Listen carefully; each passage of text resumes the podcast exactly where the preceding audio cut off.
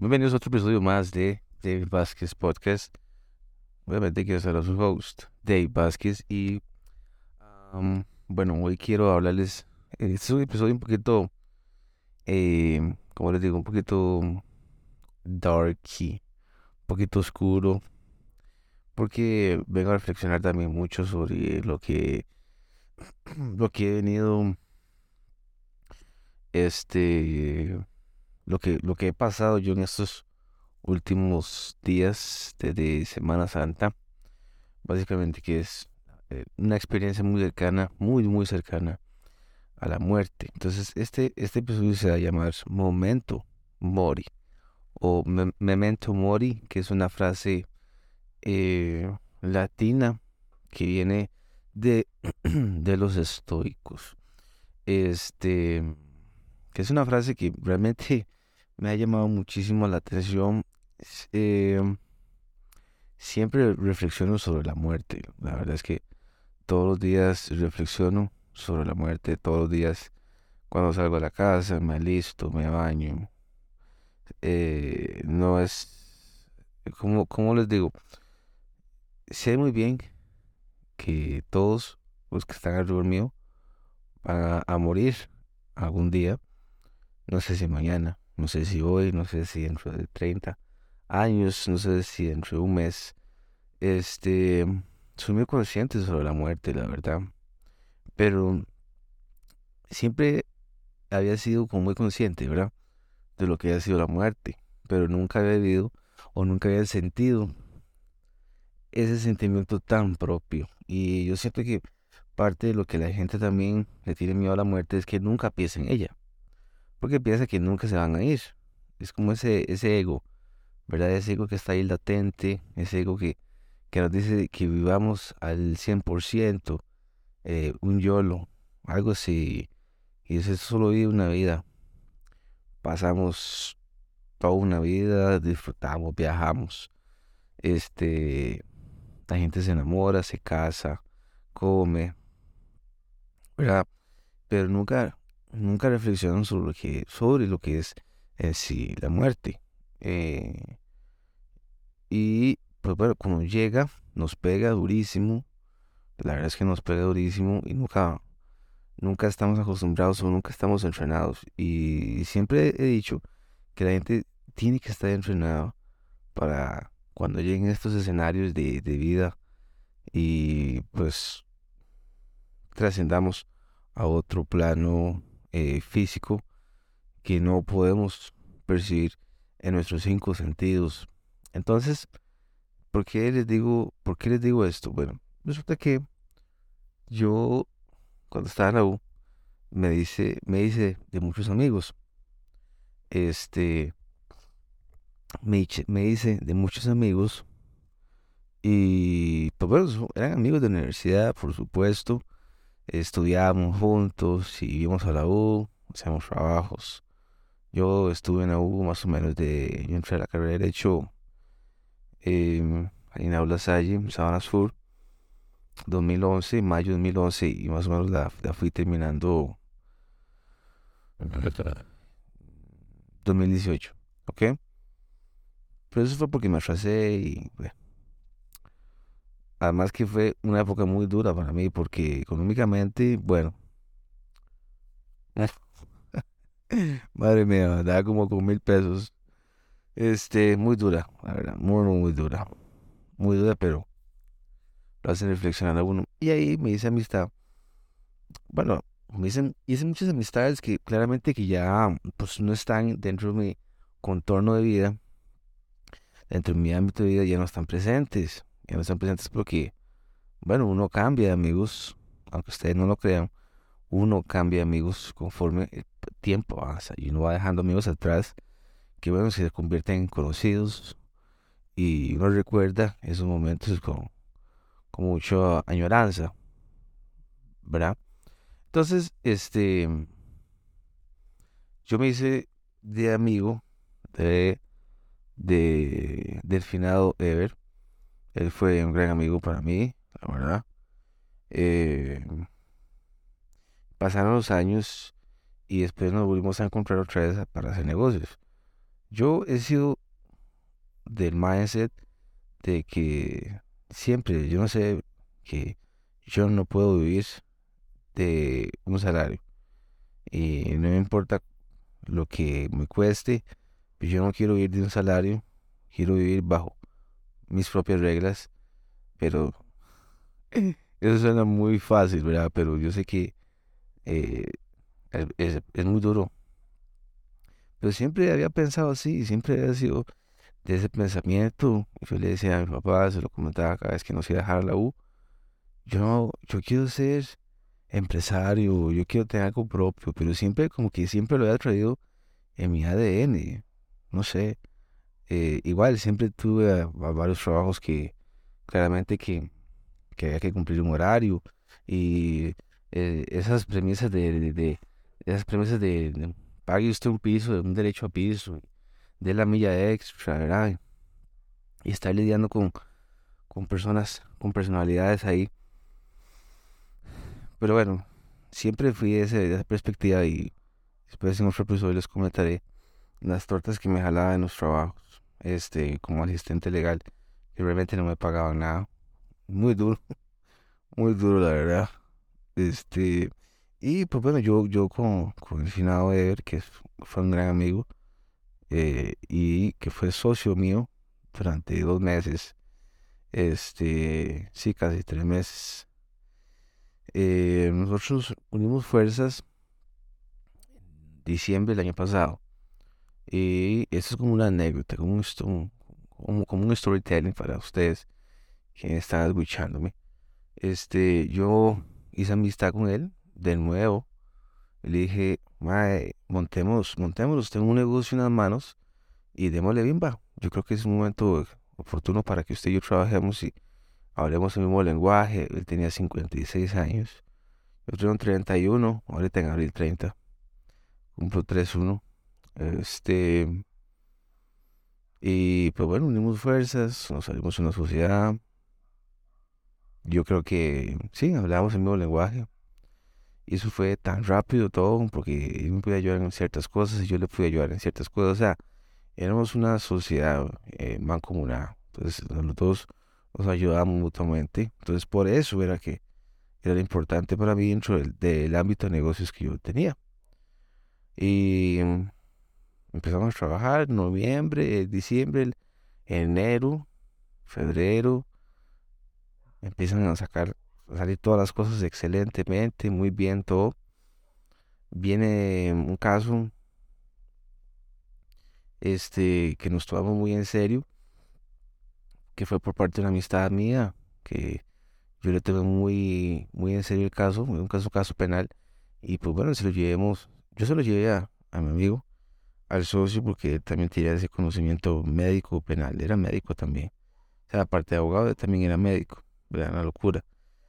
Y la vida es así, o sea, todo era muy fácil, todo iba muy, muy, muy bien. Y este, antes de entrar a Semana Santa, pues bueno, ya nos hablamos y, y todo, todo iba muy bien. Llega Semana Santa, yo hablo con él el viernes, un viernes feriado de Semana Santa, de, les estoy hablando este año, ¿verdad? Y yo estaba en Limón con la familia y yo estaba hablando con él. Muy morado era, muy, muy morado. Y normal, estábamos hablando normal, eso que usted habla como cualquier, con, con cualquier persona, amigo suyo.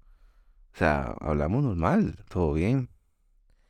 Y yo me volví el sábado para San José y ya eran como las 7 de la noche como ya venía de, venía de Limón, pasé al automercado de que me gusta una cambucha ahí, pero no es que yo compre en automercado. Producto Zully, ¿ok?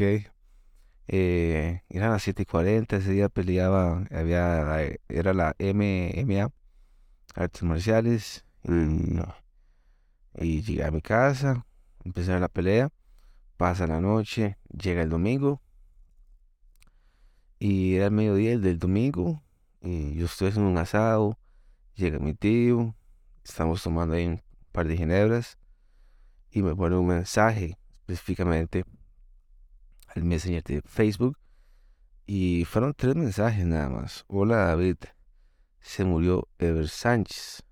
Me dijeron que era amigo tuyo.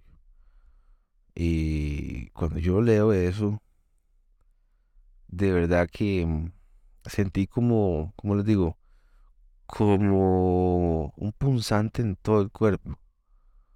¿Verdad? Fue como, wow. No puedo ni describir ese sentimiento. Pero sí sentía eh, punzos o como una descarga total en todo el cuerpo. De verdad. O sea, todo mi cuerpo se durmió. O sea, de verdad que es que, yo recordé y, y, realmente estaba en el cuarto. Eh, iba a subir un, un de ahí que estaba limón, pero ni siquiera no tuve ni ganas de hacer eso y estaba tomando yo y todo. Y ya estábamos haciendo un asado. Me quedé en frío, totalmente en frío. De verdad que me quedé. O sea, yo dejé, el teléfono ahí. Consumo la noticia. ¿Verdad? Y, y ya está, se fue. Se fue mi socio. O sea, se murió mi socio. Eh, nunca había experimentado tal cosa tan cercana, la verdad. Em, entré como un estado de shock. Eh, no sabía, o sea, todo fue así como. Yo, llamo a, mi amiga, la que me escribió. Mira, sí, se murió ayer, a las 10 de la noche. Y cuando me dice, me dieron que era amigo tuyo, no solo era amigo mío, era socio y teníamos un montón de cosas por hacer, pero recordé que era un momento mori, memento mori. Tenemos que ser muy conscientes de que nos vamos a ir algún día y cuando nos vayamos ese día, pues trascenderemos otro plano y, ah. y, listo. ¿verdad? A todos nos va a pasar, todos que están alrededor suyo se van a morir en algún momento. Y eso es como lo más cruel, ¿verdad? También es como ese ego que usted no quiere que la gente se vaya. Pero, no sé, nunca pensamos en la muerte, nunca pensamos en ese aspecto de cuándo nos podemos ir y nos morimos y aquí dejamos un broncón. Pero, de no sé, la verdad es que empecé a leer como libros que básicamente me ayudan a explicar y filosofía estoica también, ¿verdad? esa percepción de que nos vamos a morir y que realmente va a llegar ese día, nos va a tocar. Pero romantizamos mucho eh, que podemos vivir, viajamos, cruzamos la calle, caminamos por la calle, corremos, manejamos, o sea, son tantas cosas que realmente no se pone a pensar. Pero bueno, entonces yo fui a la vela y no quise ver el cuerpo pues bueno, mi amigo no, lo quise ver, la verdad. Y soy de la noción de que ya ahí no hay nada. Ya ahí no hay nada. O sea, nosotros tenemos un alma adentro y, y eso es lo que nos da vida a nosotros. Tenemos un alma adentro, pedimos un cuerpo de carne y hueso. Y, y ya estar ahí, verlo ahí, pues no. La verdad es que no quería. Obviamente que me quedé toda la noche el domingo, el lunes fuimos a enterrarlo y realmente fue demasiado, todo muy raro fue, muy muy raro la verdad. Fue un gran amigo, fue un gran abogado, gran socio por tres meses, pero yo creo que ya le había cumplido su ciclo. Y cumplió su ciclo y todo. Y entonces yo le agradezco a él y agradezco a Dios también por, por haberme estado más cerca con Él. Pero bueno, eso es. Y antes de terminar el episodio, también quería, eh, quería leerles un, una anécdota que leí sobre eh, Memento Mori. Se llama que el, recuerdo. Para leerles aquí el, el, la anécdota.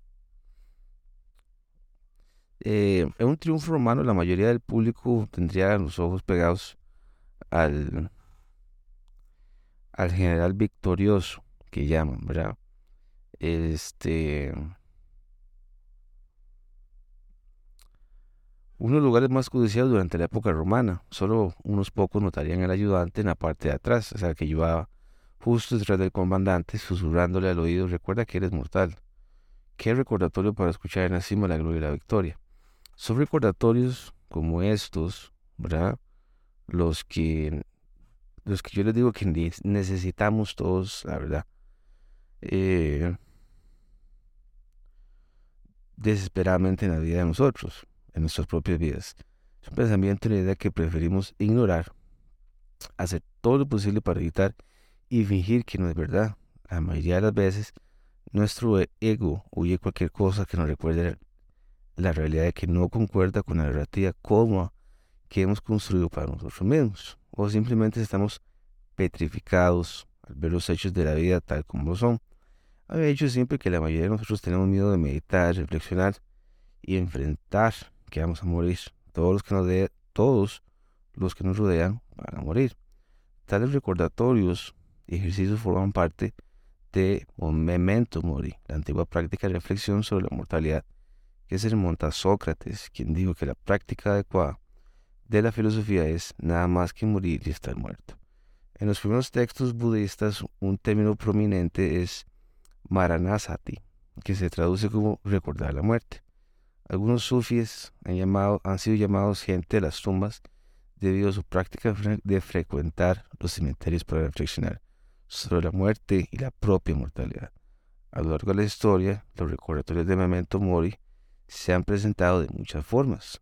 Algunos como un ayudante detrás del general, que estaban allí para humillarse.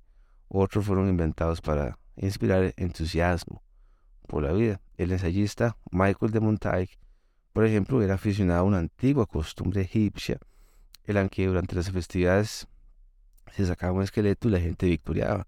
Bebe y alégrate, porque cuando estés muerto te verás así.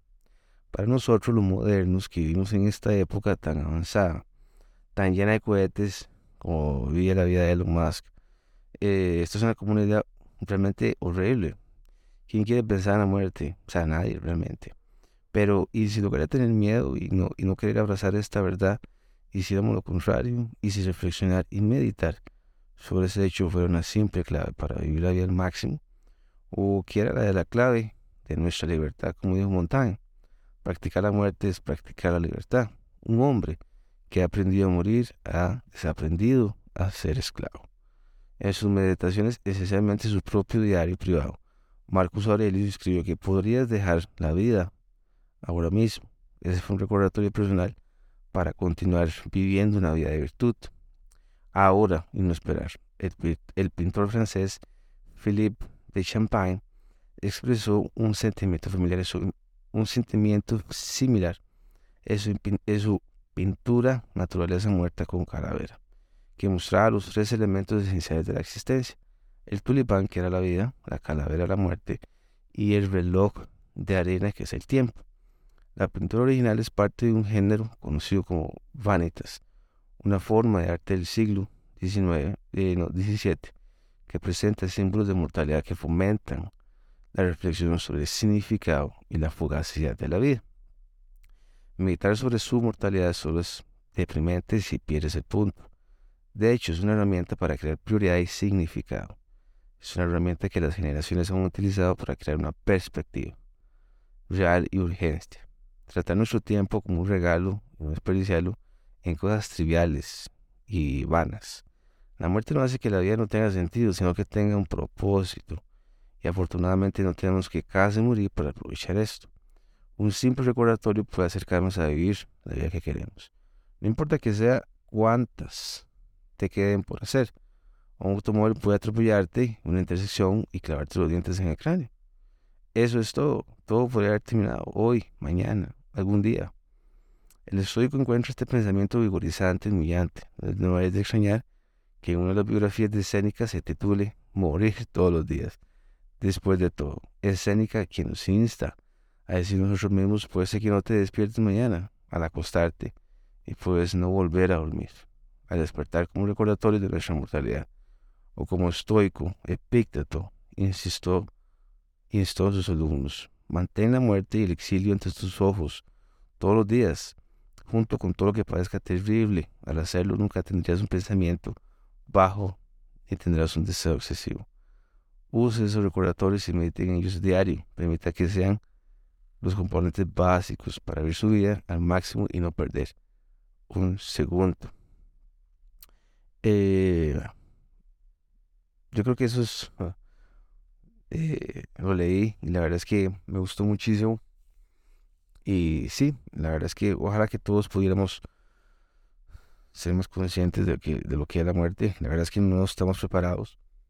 Uno podría estar entrenado un poquito, pero claro, siempre soy consciente que me pueden llamar al teléfono David. Se murió su papá, David se murió su mamá, David se murió su hermano, sus hermanos. Es duro, claro, pero yo creo que eso es eso es parte. Es muy duro, es un sentimiento horrible, pero creo que entre más sepamos y seamos más conscientes de que hoy puedo morir, creo que vamos a entrenar, vamos a ir entrenados un poquito mejor. Pero bueno, eh, chicos, gracias por escucharme y nos estamos escuchando en la próxima. Chao.